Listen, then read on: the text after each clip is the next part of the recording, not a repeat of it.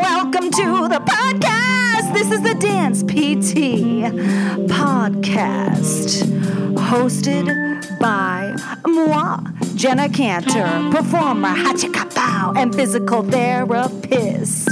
In our interviews, we will dive into all the things that can regularly help you.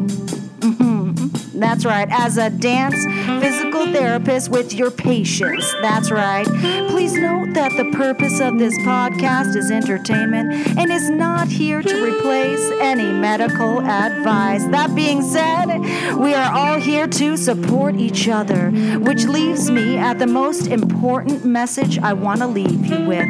You are enough and never change yourself for anyone. That's right. You heard me. Be you, and that will enable you to help others the best way possible. Let's end with more scatting.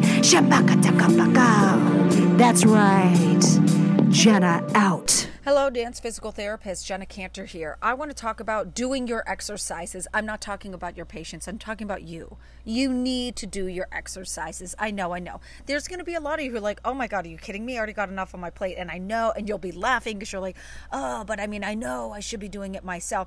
There are exceptions to the rule. I know that there are people out there that are doing their exercises, but there also are a lot of physical therapists that are not.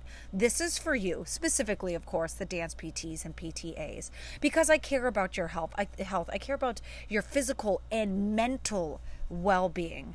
All of you is important, and I need you to live a happy life. Period. I want good for you.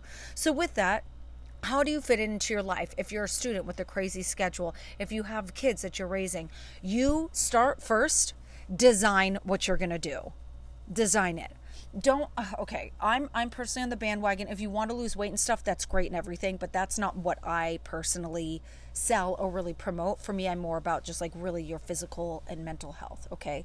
Uh, sk- uh i'm not like oh you you have to be a certain size to be healthy. I don't believe in that.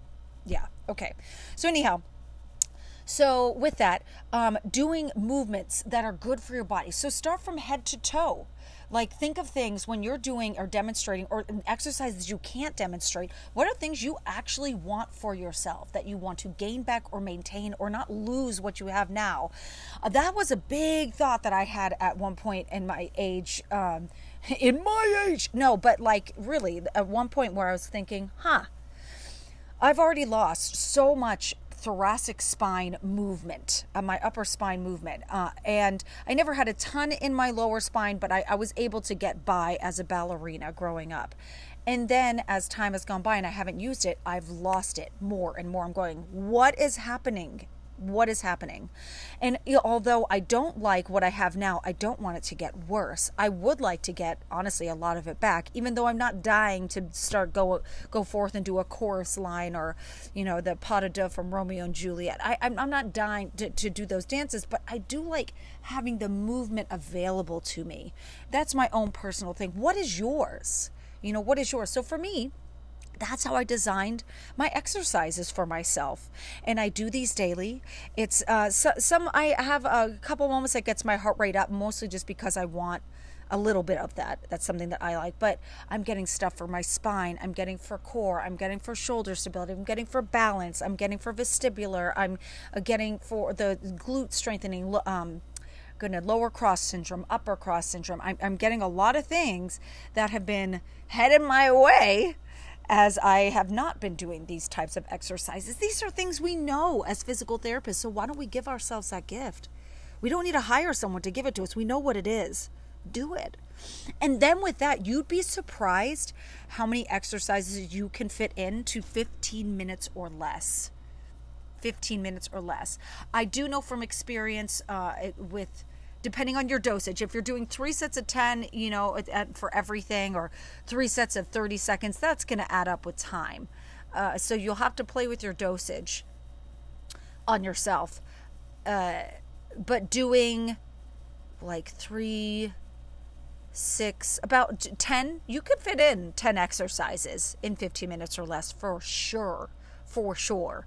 I have right now way more than that because I just went to town on myself. And it's When I first started doing them, it took me almost 30 minutes. Now it's taking me 22, 22 minutes to get them done. Not because I'm going faster, it's because I'm just remembering what's next. Um, less pauses in between and just go, go, going. And I'm also building up that endurance rather than like, ooh, I need a break. I just, I can keep going.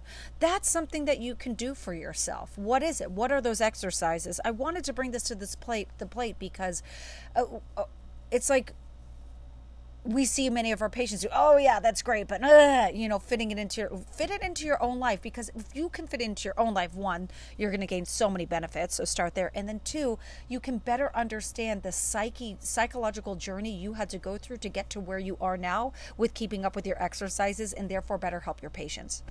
Ba bam, that's it.